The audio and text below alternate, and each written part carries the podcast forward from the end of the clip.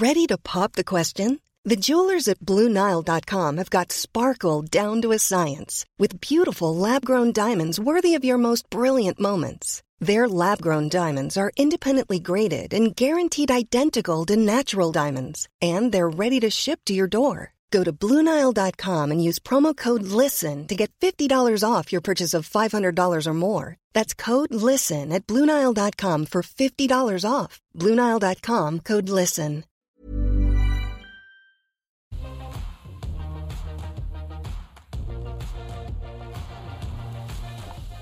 Hello and welcome back to AusBiz, Australia's only live streaming business and markets channel. I'm David Koch. Thank you for joining us.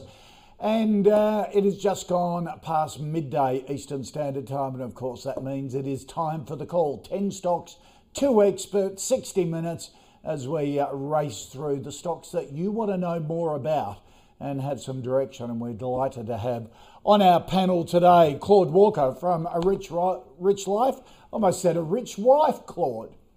Would, it, would that match well, thanks up? Thanks for having me. uh, m- maybe not yet, but one day I hope so. and Rudi Filapek-Vandyck from FN Arena. Rudi, good to see you as well. My pleasure. Another interesting week in the markets. Uh, let's get straight into it. The 10 stocks in 60 minutes. And uh, first up, let's kick off with you, Claude. MNF, uh, a telecommunications software services company. What do you think of them? Okay. Now, their share price was already down a little bit uh, based on their most recent results, which you can see in the chart there. And I thought they were a little bit overvalued, and I, I was actually looking to buy them around $3. And lo and behold, uh, that's actually pretty much where they dropped to in the sell off we had last month. And I, I used the opportunity to pick up some shares. It was one of the few companies I did actually buy. And then they announced that they're actually doing quite well because of all of the extra demand for services like Skype.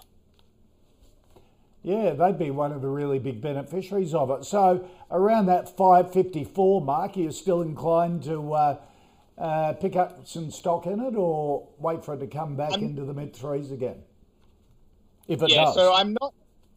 Yeah, so I'm not buying it right now, but I regret not buying more because uh, now we've of course had this confirmation that they are actually seeing good demand. Now, because they're just the wholesale provider, they don't get the really great uh, margins that are potentially open to providers like Microsoft and Zoom. However, they still benefit from that extra uh, traffic that goes over their network, and they are essentially just as important, if not more important, as they always um, have been. So overall, I'd actually say this massive shift to working from home is a long-term uh, mm. paradigm shift that should benefit uh, MNF Group. And as a result, I've actually bumped up my buy price range to up to about 350 and I'd probably start snapping up shares around there if it gets down there in as as the economy digests these massive measures we've had to take. Okay, all right, Rudi, what do you think? A little bit less enthusiastic than, than Claude, I'm afraid.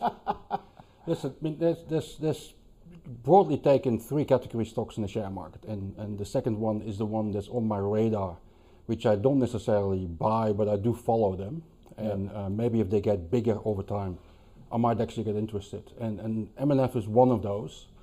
Um, a couple of observations to make here. They do have the narrative, they do have the management team that is widely regarded as, as of good quality. Right. Somehow that hasn't translated in in uh, fantastic returns for shareholders. I mean, if you look at the share price over the past four years or so, it essentially moves sideways. Uh, yes, of mm. course, it goes up and down every day, but it hasn't really moved in four years. So I don't know exactly why that is, but what I do know is that amongst small cap professional funds managers, this is one of the stock that's almost every time mentioned as we like it, we have a part of it. Um, I, am suspecting that it, they like it because it hasn't really performed yet. They're all waiting for it to break out out, yeah. out of that pattern. The other thing which, which uh, I can't help but noticing is that the, the average daily volume in the stock is actually quite low uh, which makes me always question. I mean, I, am assuming that someone like Claude doesn't have problems in, in buying some shares, but I always question like, how do these fund managers do it? Yeah, because the worry is not the getting in, but if the day comes that you want to get out, yep. you are almost by definition going to global the share price. Right? right. Um, so I mean, the narrative is there. Uh, they should actually benefit from those long-term trends that we're all doing more online. Uh, but I do not know exactly why, thus far, that hasn't really translated in, in the share price. It has done much better. Right, so they took advantage of that. So for Claude, it's a buy around the 350 mark. Rudi, um, not so enthusiastic about it. Um, our second stock to look at today, uh, probably the, the blue chip fund manager, I suppose, in the in the sector. If you're looking at, at fund managers um, in terms of Magellan, uh, Rudi, what do you reckon of Magellan? Maybe a thing to emphasize here, and I, I think not many people realize this.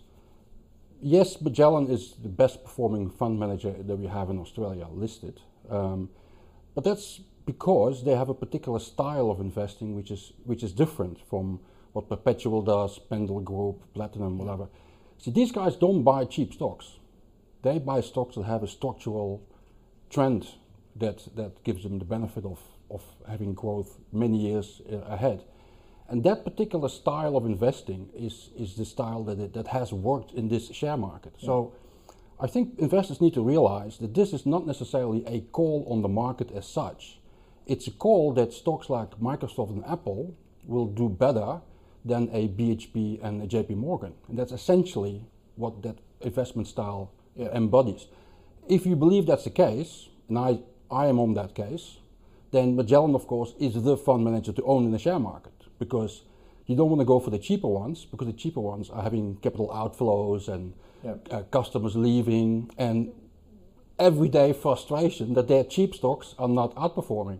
So um, I guess Magellan, before we had the sell off, got a little bit hot under the collar.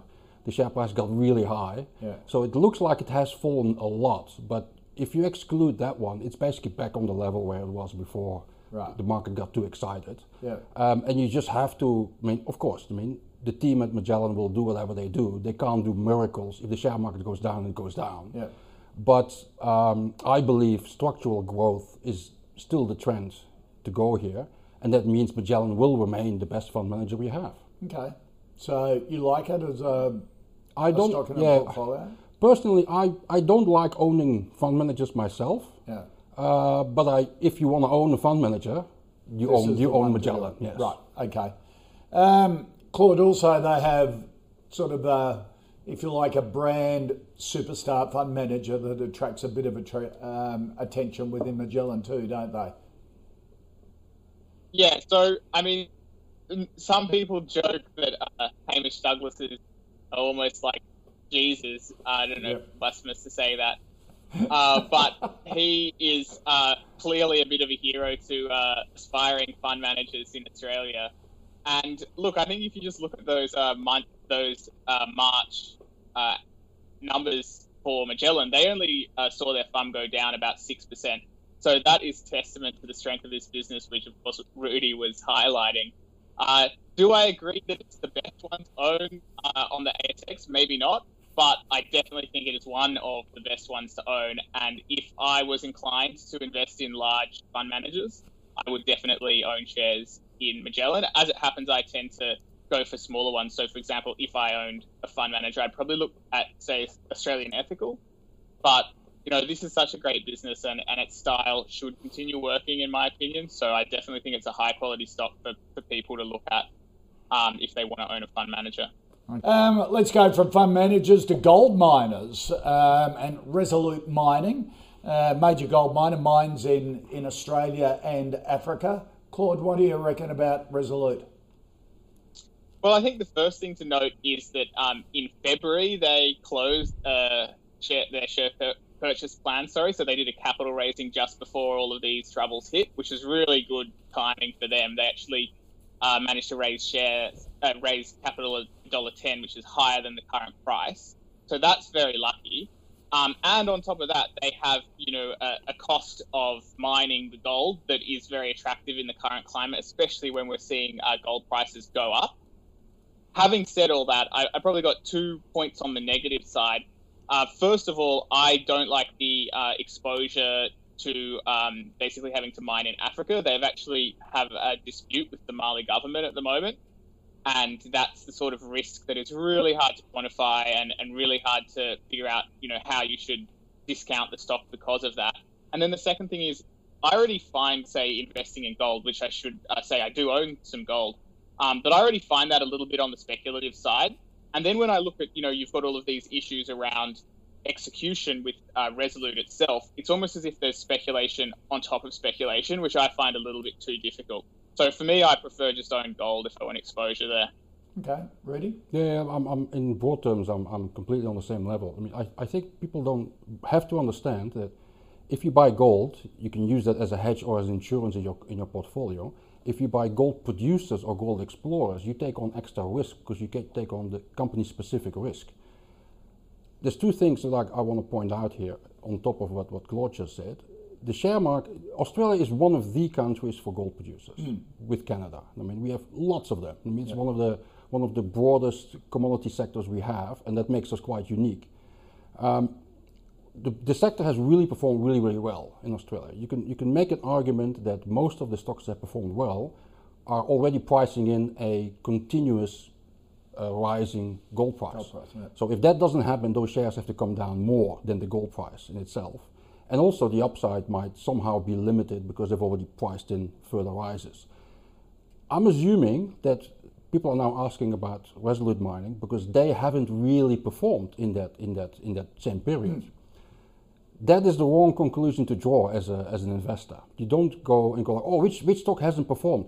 The market is very smart in figuring out why certain stocks don't Because have, don't investors would think Yes, it's Ah, like it. Yes, exactly. it's gone under the radar. Exactly. No, That no. and and the market is so, so Yes, sophisticated, mar- so many people The market, there's a reason. No one goes no, under the you radar. have you have to you have to ask why they haven't participated, and it's Yeah. probably because of the Mali uh, problem. I mean, I've traveled through Africa. I know what mining in Africa looks like. Yeah, it's not like in Australia, yeah? to say the least. Yeah. Well, whether it's Africa or, or PNG, Oh, absolutely, or, yeah, absolutely. yeah. Philippines, you, right? you add in that government risk, aren't you? Yes, absolutely. Oh yeah, there's- there's there's brown paperbacks going on the table all the time, right? Yeah. And um, and that might not be the only reason, but in in general terms, if you have a, a stock that really lags the rest of the sector, don't immediately think, oh, opportunity. You have to ask why. Why is that one not performing? And the market is, is very good in reading those out. Right. Okay. All right. So a no for Resolute and uh, Claude. What what Rudi is saying sort of just adds to your comments, doesn't it? It's it's almost that that sovereign risk is an extra filter you don't really need when there are so many other opportunities available. Yeah, well, that's exactly right. And look, one of the areas of advantage that you can get as an investor is to be better than other people at understanding hard to quantify risk. Uh, but for me, understanding the risks around a, mine in Africa when I don't even have pe- access to the mine, I don't have access to the people running the mine. Um, it's just so difficult, and I don't need to. I don't need to give myself a task that, that is that hard. Uh, Yep, life's too short for that sort of stuff, is it? All right, yep, fair enough. All right, let's move on to our next stock. Um, back to the, the tech software where business, Technology One, an enterprise software company, 14 offices around the world, 1,500 people. Um, really, it's a pretty big company. How much time do we have? um, probably my favorite stock in the share market after CSL, and this company is is absolutely fantastic. Right, um, survived the meltdown of the Nasdaq in 2000, Yep. and since 2004 uh, has grown very consistently at double digits each year Yep. with the exception of one, when it only grew by 7% and the share price got clobbered. right? Right. That shows you how the share market thinks about these things. But I mean, if there is one stock in the share market that, uh, that you can put safely in, in your portfolio and don't look at, that Technology One would be that one. Right, why? What makes it so good? It's a combination of the, the number of customers, it's a combination of the type of customers and, and the relationship uh, that the company has. You have to realize they service uh, universities, governments, local governments, uh, TAFE institutions. Uh, those, if you, ser- if, you, if you take care of, of that type of customers very well, then they stay on board. Yeah. I think the retention. So they're big, sticky customers. the retention rate is something along the lines of, of 98% or something. Wow. I mean, they, they lost a, a, a council of Brisbane two years ago, whatever. It got smeared out in the newspapers, this big scandal. But if you sit on the sidelines, you go like, guys, this is one customer. Yeah. I mean, and if you read the, the, the, the commentary a little bit, there was sort of like I think I think it was more the council that that uh, that was in, in, the wrong than the company. But it doesn't really matter. It's one Yep. customer, right? Yep. Um, and, and the other thing is, of course, that all those customers have in the, in the past been serviced um, on the premises, and they're now moving into the cloud. And and whom are they relying to? To Technology One, because they've been doing it all this time. So. To be able to grow your, your business by, by double digits every single year is quite extraordinary. And the reason why, why they haven't had more um, attention because of that is because they are not as, not as large as a CSL, which is now the, the largest company in the market. They are now finally part of the ASX 200. Yep. And they're not growing at a similar pace as, for example, a WiseTech or, or a Xero. So they don't attract that attention, but they also don't attract that large of a premium. Yep. And see, this year, for example, we, we we have our bear market this year. There's, there's, it, there's something like 22, 23 stocks out of, the, out of the index are positive for the year, and Technology One is one of them. Right. Okay. And that's the reason why you can just have that in your portfolio. And it just, I mean, it just churns out. It pays some dividends, Yep. and uh, over time, the share price is a lot higher. Good management team, executives. It's if you have a great business, it's much easier to be a great management team. Right. Right? And this is this is the this is the first management team past the founder, and uh, so far they're, they're doing a great job. Okay. Sticky, big customers, uh, which is good for re- recurring income, which these companies are all about, Claude. Yeah, well, I think uh, fundamentally I agree completely with Rudi, although I come from a different perspective. He's talking as someone who I guess has been recommending this stock for years. It's not one that I've actually uh, managed to ever buy shares in, and it, but it is on my list to buy uh, if if there's a big sell-off. Uh, now, I think that uh, one thing worth noting as well that he did not mention is it's currently, as I understand it, growing its sort of software as a service revenue at a fairly steady clip. But at the moment, uh, that is less than half its total revenue, so I wouldn't say that the market is valuing it on that. However, if over the next few years it keeps growing that uh, SaaS revenue quite quickly, I think we'll see the market start to think of it more as a, a software as a service stock and potentially even give it sort of a revenue multiple style thing. So there's some re-rate possibility there. Having said that, I'm still being a little bit greedy, and I didn't quite drop, drop to where I wanted to, to buy it in the sell-off last month. Uh, but you know, at, at around five dollars fifty for me, it looks like a, a very very good uh, option, and I would be happy to become a shareholder one day in this company. I, I do think it's very high quality. Okay. See, here's the, here's the dilemma that investors always are struggling with, and people like uh, Hamish McDonald at, at Magellan has much less problems with that, and, and myself as well. If you buy a stock like CSL or, or Technology One, yeah, people who only want to buy in when the stock is cheap are by definition never going to be a shareholder. Yeah? Right. These stocks are so good that they will always trade at a premium. It has to be an exceptional situation. We even had to sell off this year that both of them did not become cheap. yeah? Right. So basically, if you're saying I can only buy these stocks when they're cheap, that basically means I can never buy these stocks. yeah? You have to accept that a Ferrari costs more than a Volkswagen, and so you pay more for, for a premium stock. Right. Okay. So you'd be buying it at this price now, anyhow. If, if a company grows at double digits every year, The price almost doesn't matter. The share price will be higher in the future. Right.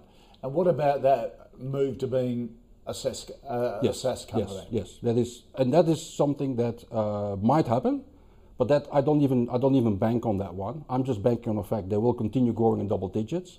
That means the share price will be higher in two, three years from now. Right. If they get that on top, I mean, I'll be laughing even more. Yep. Okay. All right. Big tick from Rudi. Uh, tick from Claude around 550. So Which means he's never going to buy it. maybe That- maybe, that might maybe put a buy on. uh, Maybe put a That might buy on a, halfway between. All right. Okay. Um, that's an interesting one. Um, our fifth stock is an ETF. Uh, Beta Shares uh, Asia Tech Tigers uh, ETF uh, invests in Asia's top 50 tech companies.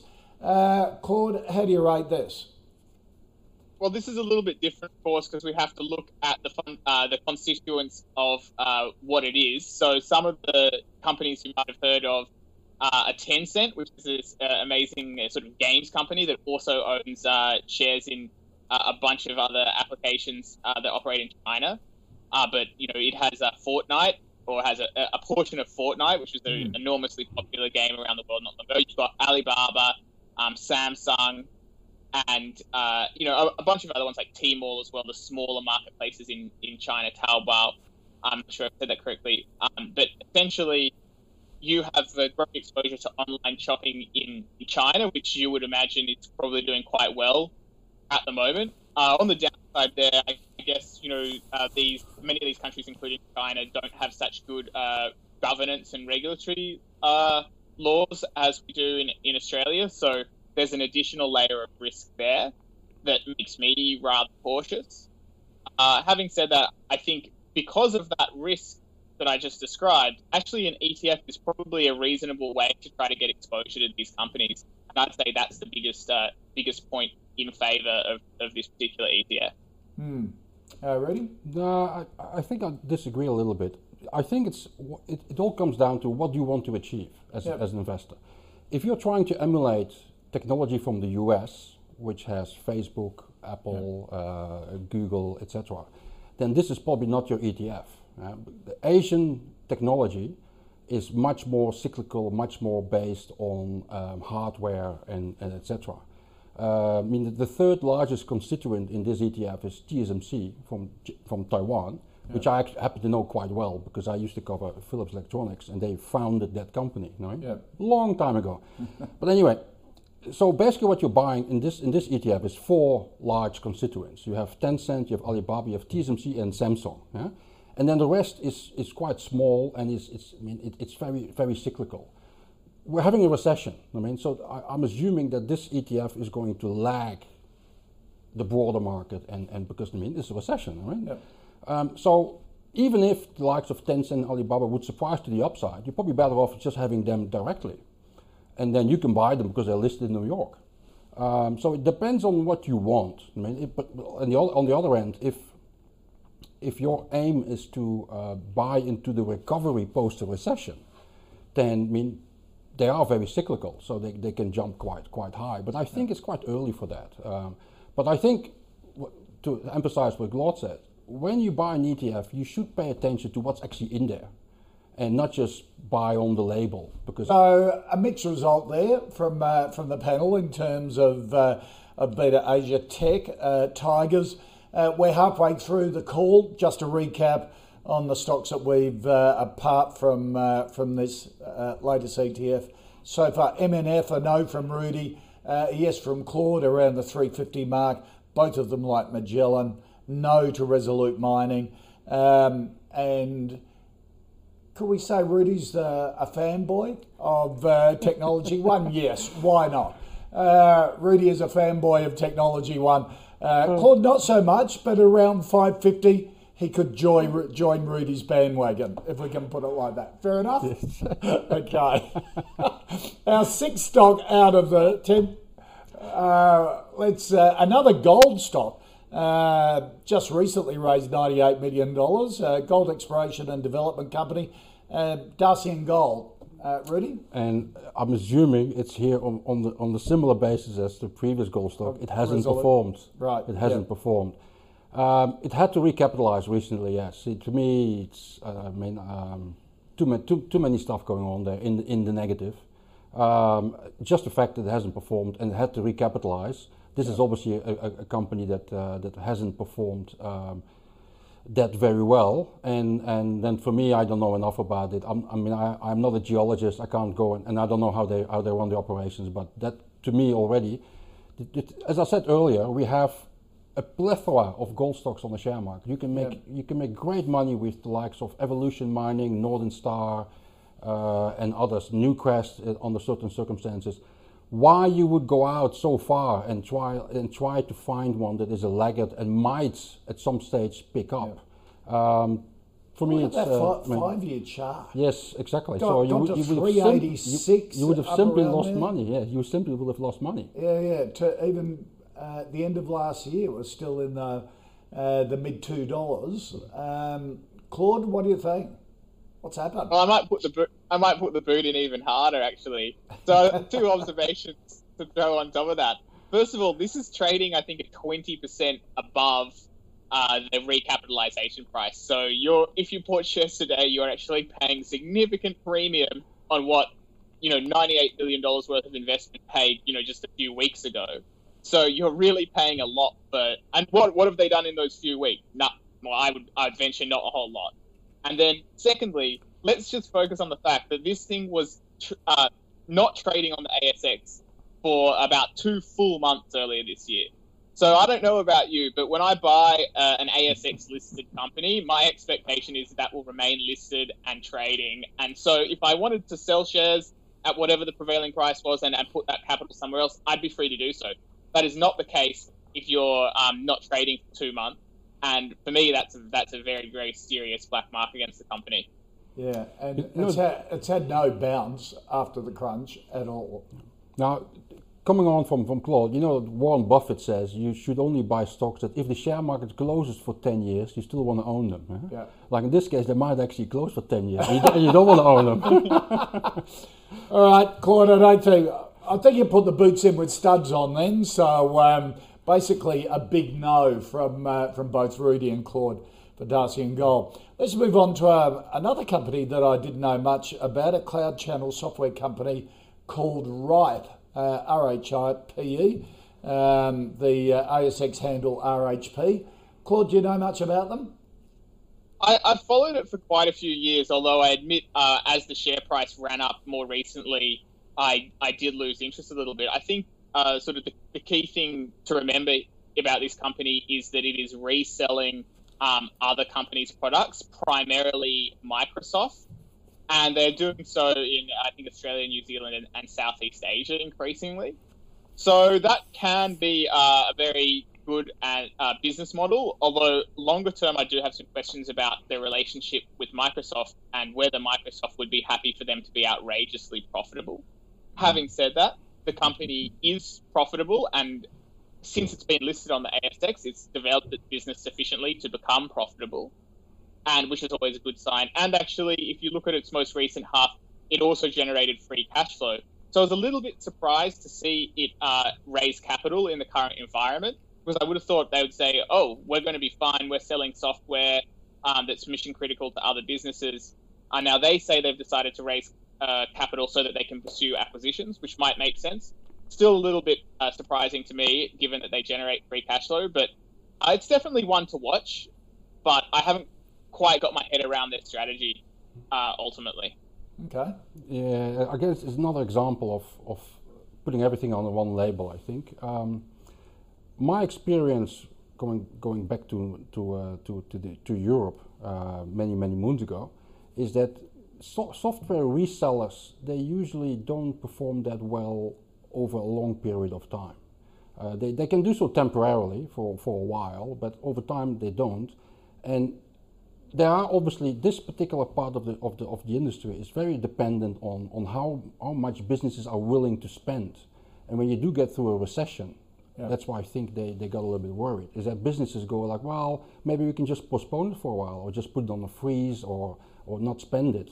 And um, so these companies can be very cyclical. And um, and I know these guys are, are trying to um, expand into new geographies and all that. It's all well, but the share price, again, if you just look at the share price, there's a story there that investors are, at the very least, very skeptical about the outlook for this company. Having said so, if I read analyst research, everyone who covers the stock is positive about it. Mm. Um, but maybe sometimes that's a worry as well, because maybe that's simply because the share price isn't performing. And that's easy to be positive about the share price that hasn't performed, yeah, because right. you, you tend to think like, oh, it should be much higher, yeah, and there comes a positive view. Yeah, but we're maybe gonna, we're going to get in early because yes. we know the inside story. Maybe, yeah. and also like it's just too cheap. But then cheap stocks can remain cheap for a very long time and, yeah. and can become cheaper. Yeah, okay. I mean, so um, if I had to choose, I would choose Technology One any time over Rhipe. But but I agree with Claude. It's it's maybe good to have it on your radar and just see what these guys are going to execute uh, mm. over the next few years.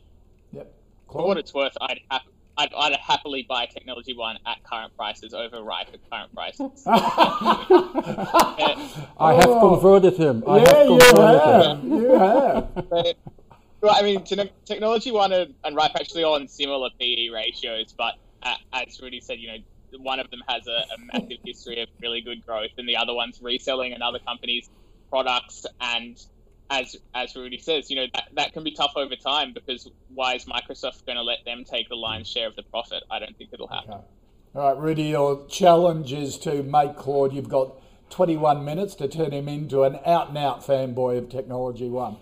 All right, let's move on. And uh, our eighth stock on the call today uh, dairy business, a famous dairy business, um, dairy processing, manufacturing, and a distributor, Bega Cheese, but also in the news recently for peanut butter. Uh, it took Kraft to court and uh, actually won Claude. So uh, it was an interesting case, wasn't it, on the on whether they could call it peanut butter. Uh, yeah, um, that that sort of uh, wrangling is um, probably a distraction from the, the sort of the core the core business of crunch, whether it's uh, smooth and crunchy peanut butter and all the stuff. I understand it's important to uh, fast moving goods company, but I think uh, at the end of the day, uh, the, the, real issue for uh, Bega is that it, it is essentially in a tough business against big players like Kraft Heinz, and it's probably worthwhile. Uh, if, if you were thinking of buying shares in Bega, it, it's probably worthwhile stepping back and, and thinking about whether you want to invest in the competitors to these massive uh, global companies, or whether you'd actually prefer just invest in the in the competitors themselves. Uh, now, me personally, I wouldn't I wouldn't invest in, in any of these companies because it the it's just uh, not a good enough business to my mind, and the long term um, share price performance will sort of tell you that. And I hate to hark back to it, but you've obviously got a history with um, Bega of having some extremely questionable management a few years ago. Um, I can't remember the exact details, but I'm, I'm pretty sure that there was a, you know, police involved in um, uh, having to deal with some of the behaviours of, of senior leadership of that company. So uh, I, I, really wouldn't I wouldn't touch it uh, under any circumstances. Um, I'm actually a little, I'm actually a little bit disappointed because I'm the only non-Australian here on this table, and I'm the only one who has to point out now these guys own Vegemite. yes, exactly. what is wrong with you guys? Yeah. so actually, they they Vegemite and peanut and Kraft peanut yes, exactly. So actually, they're not a dairy company as such. Well, they don't want to be. They want to be a food company, and that's why they now have the other products alongside. But um, I have to agree with Claude on this one, and I don't know if it's, this is a great minds think alike thing or just coincidence, but even outside the bedroom, size does matter. Yeah? And, and these guys, they have a vision, but it doesn't necessarily mean that they're gonna they're gonna succeed in building out that vision and becoming a great Aussie food company. Um, similar as with with some of the companies we've, we discussed earlier, like a Ripe and, and, and, and some of the other ones. When you're small, sometimes the size does work against you. Like it's easier. People always say it's easier if you make a dollar to double it to two dollars. It's true, but it's easier also to fall back to seventy cents again, mm. and that's what these companies often do. Um, so um, and, and, and, and you can't ignore the fact that um, milk, dairy, it can have its its its um, ups and downs cycles yeah, quite sure. quickly. Agricultural uh, cycles go quite quickly. Um, now they obviously try to compensate for that by having peanut butter and, and, and Vegemite, which should be less cyclical. But I think that at the end of the day, uh, it's the power you bring to the table when you yeah. sit around with Woolworths and Coles. And, and it's, it's similar when people ask me about Asaleo Care, for example. I go like, these guys operate by the, by the fact that Kimberly Clark or Procter and Gamble just represent more firepower. Yeah. You, you are you are the small guy, yeah. and that has its risks. And, and, and, and if you look I agree. If you look at the share price performance from Bega over the years, it's not great. No, it's not, not attractive at all. But Claude, a lot of investors would say, hey, A2 milk, because it's got milk in it, that's a dairy business, has been going really well. Is has Bega just got its model wrong or hasn't been nimble enough to open up the, those export markets and, and do the same as a2, Bellamy's for a stage there as well. Um, probably Bubs, yeah. even though it's in goat, goat milk rather than, than dairy. But, you know, it's in that similar vein that, that the Bega has just missed out. Well, yeah. So I think that you're asking the right questions there, but I think the key differentiating factor is about uh, creating those brands that people will pay a premium for, and that is what A2 Milk has done so very well. Now, you can argue till you're blue in the face about whether there are actually any advantages of uh, having A2 milk over regular milk, but the point is that a lot of people believe there is, and they're willing to pay more for that. The same is true of Bellamy's with their organic branding. Like I, I confess, when our little fella was on formula, I mostly bought Bellamy's just because I like the idea of uh, giving him organic milk rather than regular milk. Now, I, I drink regular milk all the time. Yeah. I've got nothing against it. And, and that was Um, your that was your first child. By the time you get is to it. the third, you won't give a stuff about organic, just whatever's cheapest. That's what all new parents do. Uh, well, I'll probably be very sleep deprived by then.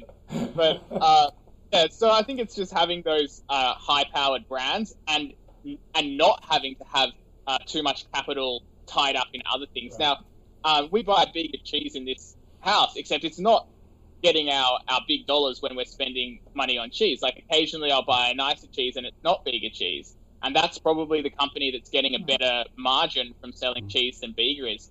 So I think just being in these sort of okay brands, it's the same with peanut butter. Look, um, my little guy eats a lot of peanut butter now, and, and he'll have whatever kind of peanut butter I give him.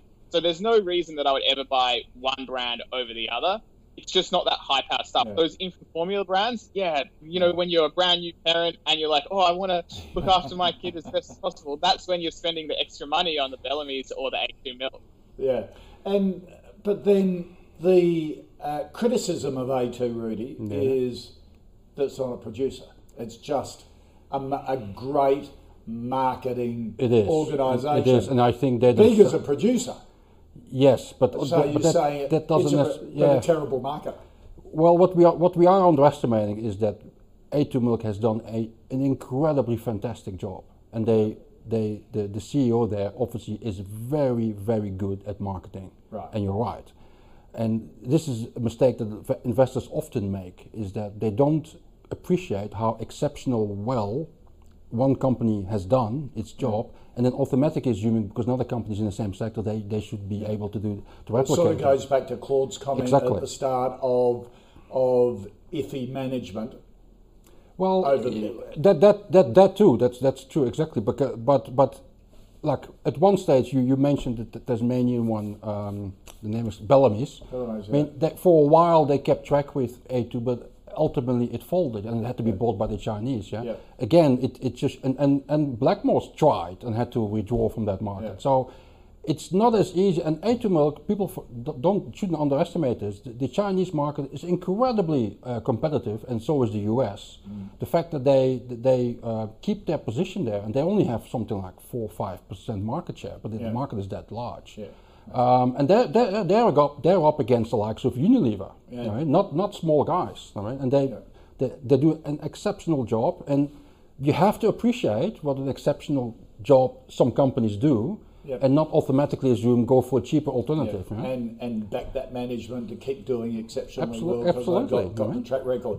And certainly with with A2 Milk having that Australian brand after this pandemic, brand Australia will become and the way we've handled this will become even more powerful in China. I also note that we, we now have adopted uh, the New Zealand company formerly known as A2 Milk. Yes, yeah, yeah, no, all right. Just like just, just like Russell Crowe and Crowded House. Yes. You know, it's they're like a Or They're like Xero, a- or they're like- Xero. yeah, they're like a state of Australia. Uh, A2 makes a profit though. But al- that's true. But also, but also very, very, very opposite here as well. A2 Milk is trading near an all-time high, Yeah. and so is uh, Technology One. uh, Yeah. So th- there is a there is a common denominator here. I mean, these guys hardly notice the sell-off. Yeah, and CSL as you said before. Yes.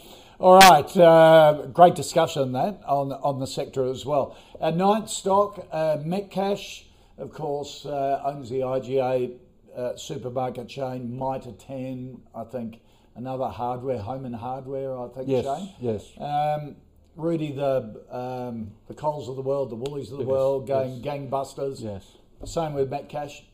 Um, no, uh, I think Metcash benefited a little bit because we had uh, another German retailer pulling out of Australia, not Yeah. coming in. that probably saved them, I think. Uh, but I think in general terms, it's a, it's a similar story as I would regard with the likes of a Coca-Cola Amatil, for example.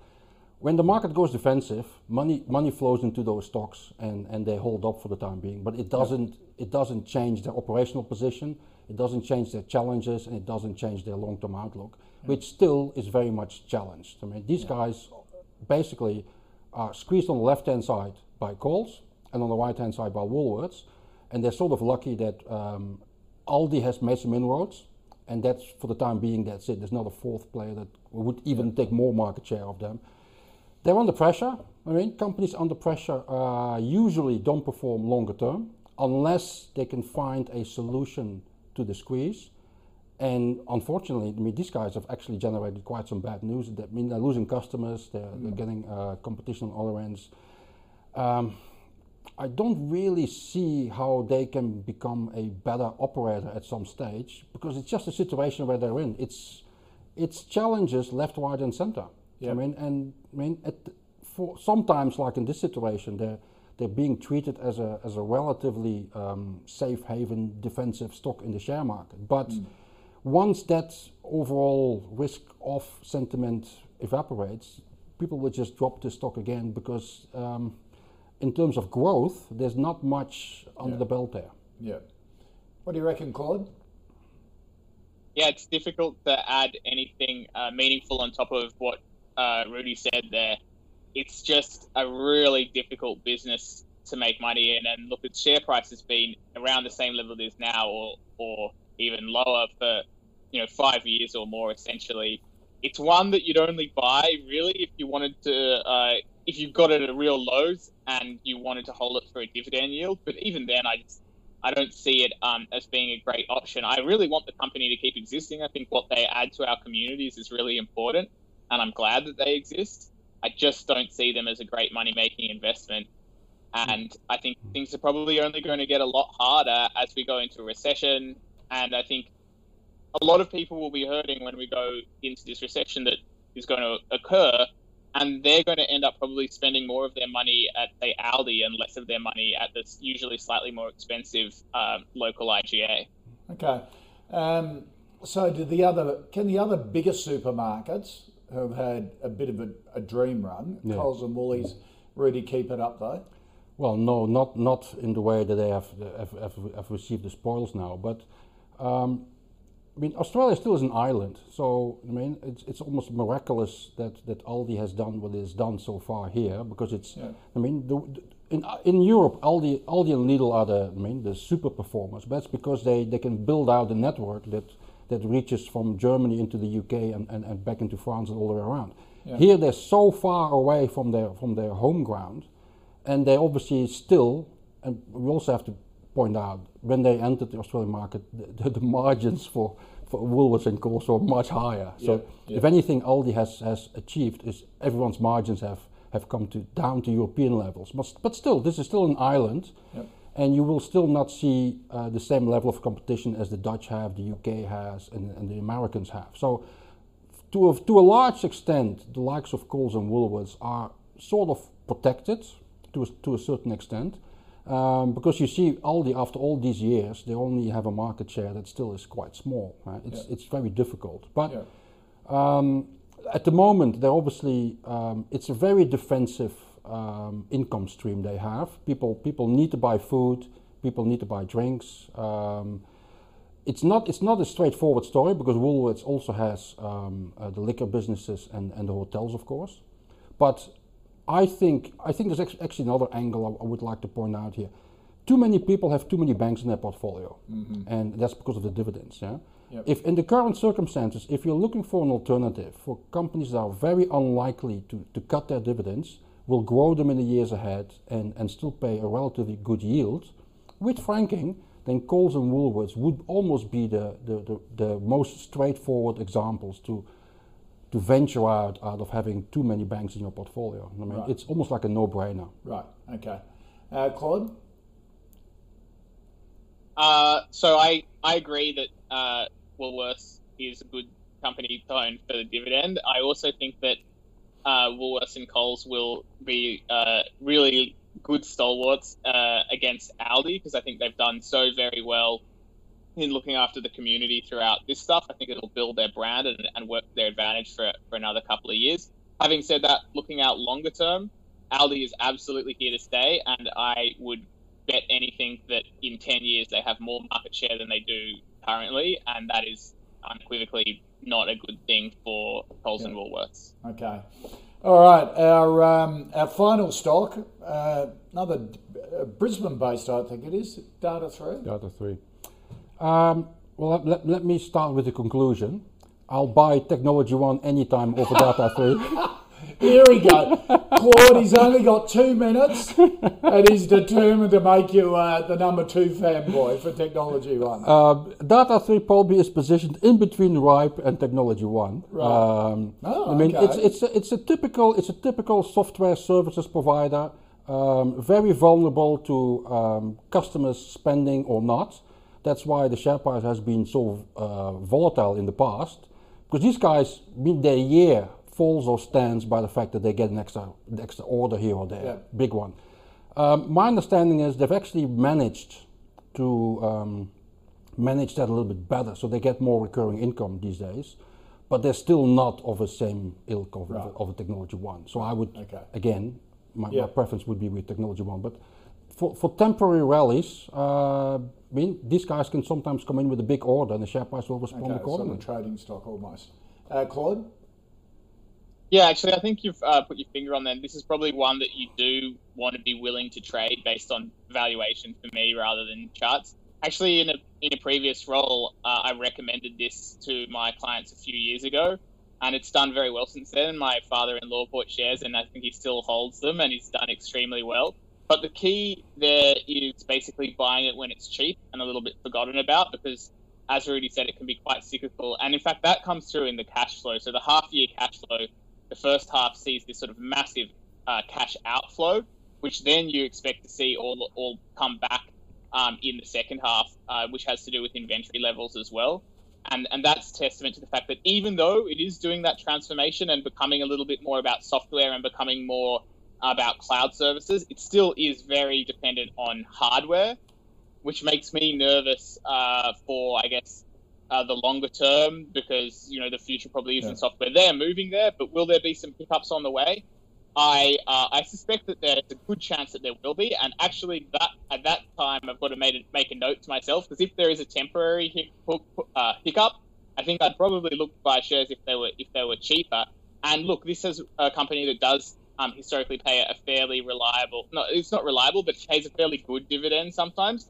Now, it's not always reliable, so depending on the situation, it may go up or down. But the general trajectory is up. If you can buy it on a good dividend yield because the share price is, is down because earnings have been flat or going down, and then things get a bit better, the dividend earnings go up, you'll see the share price go up again. You win twice because you get a bigger dividend, and then suddenly the market, because it looks sort of a bit more short term, uh, the market pushes the share price up, and, and you can take some profits at that point. Okay, all right. As long as they don't cut their dividends, then. Yeah, yeah, yeah, exactly. So you'd prefer Technology One to Data Three, Claude? Yeah, I have to give it to Rudi. I'll, I'll definitely say that. There we go. Uh, Technology One is better. Thanks, yeah, Claude. I've, I've, done my job for the day. You've done your job for the day. You've converted us. Go forward, my son Claude, um, as a as a disciple of Technology One. Uh, that was terrific. Gee, the second half of the call today was, um, gee, into a very negative on all of them. Dacian Gold, Ripe, uh, Bega, Metcash, Data 3. Uh, but we started off pretty well too with MNF. Um, Claude liked it around the 350 mark. Both the guys like Magellan, didn't like Resolute Mining. Technology One, well, they're the disciples for it. So um, it was a really interesting mix of stocks today. Claude Walker from A Rich Life. Mate, thank you for joining us again. Thoroughly enjoyed catching up with you. I'm Rudi uh, Filapek-Vandyck from FNArena. FNA back Monday at uh, 12 p.m. Of course, with another 10 stocks. If you'd like to contribute to that list or suggest that you can send in any stocks you want us to review. The call at ausbiz.com.au or you can do it through Twitter at ausbiztv. Great to have your company. A lot.